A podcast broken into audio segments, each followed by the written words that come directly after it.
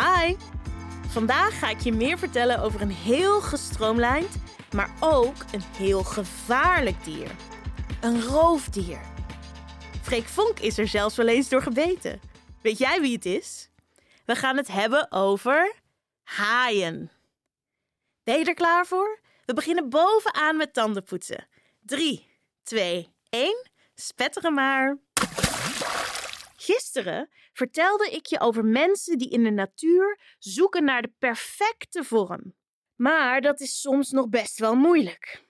Dieren die snel kunnen rennen, vliegen of zwemmen, zijn elk op hun eigen manier gestroomlijnd. Hun vorm, huid en beweging spelen allemaal een rol. De huid van dolfijnen is bijvoorbeeld heel glad, maar die van een haai niet. Die is bedekt met piepkleine, harde schubjes. Dit worden ook wel plaatschubben of huidtandjes genoemd. Huidtandjes?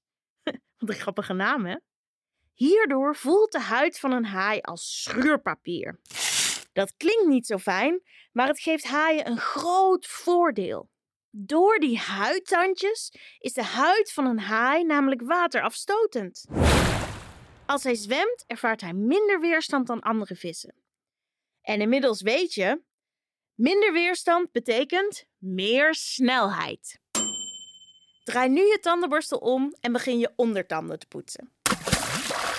Eerder vertelde ik je al over een bijzonder zwempak, wat nageaapt is van de haaienhuid. Maar het namaken van een haaienhuid kan ook in de lucht effect hebben. Een grote Duitse luchtvaartmaatschappij heeft nu de haai ook een beetje nageaapt. Zij hebben hun vliegtuigen een haaienpak gegeven. Oh nee, maar uh, wacht even. Vliegt er nou een haai in de lucht? Dat klinkt heel erg gek, maar eigenlijk krijgen de vliegtuigen een soort jasje aan met kleine huidtandjes. En dat werkt.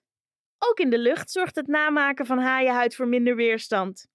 Hierdoor heeft een vliegtuig minder brandstof nodig om te kunnen vliegen.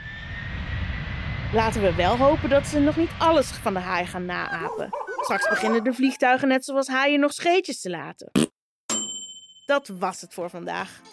Spuug je tandpasta uit en spoel goed je mond. Tot morgen!